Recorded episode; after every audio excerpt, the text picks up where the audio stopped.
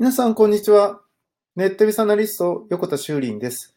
今日も人工知能 AI について考えていきたいと思います。またびっくりするようなニュースが入ってきました。Google がですね、作った人工知能の AI がですね、医療分野で役立てようということで、今回作ったものがですね、転移性乳がんを高い精度で検知できるという深層学習ツールなんですが、なんとですね、その99 99%の精度で転生乳がんの有無を判断できるようになったということだそうです。まあ、これは前々から言われているこの癌を見つけるっていうことに関してですね、まあ、今までは医者の今までの経験の中から、その癌を見つけたりとかですね、していたんですけど、どうしてもですね、漏れがあったりとか、まあ、そのお医者さんによってですね、その能力が下がったりして、えー、見逃してしまうことがあったんだけど、まあ、これをですね、えー、機械学習させてディープラーニングさせた人工知能であればですね、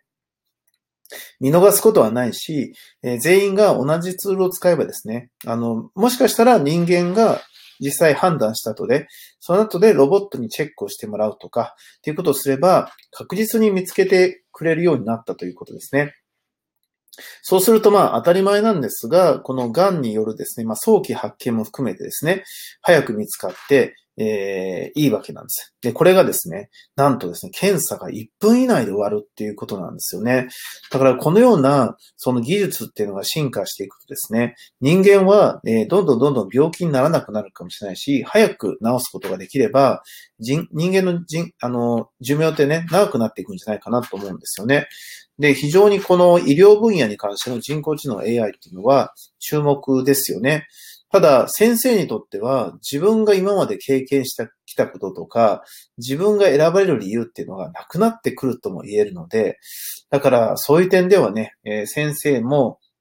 いつ廃業してもいいかわからないという、えー、大変な時代になったなっていうふうにも思いますよね。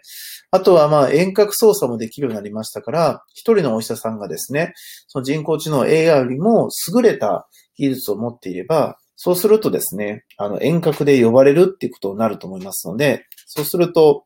情報しか持ってない、えー、腕がないというお医者さんはですね、ますます勝ち残れないね、えー、業界になってきたなということで、えー、お医者さんも非常に厳しい業界になったなっていうことがわかります。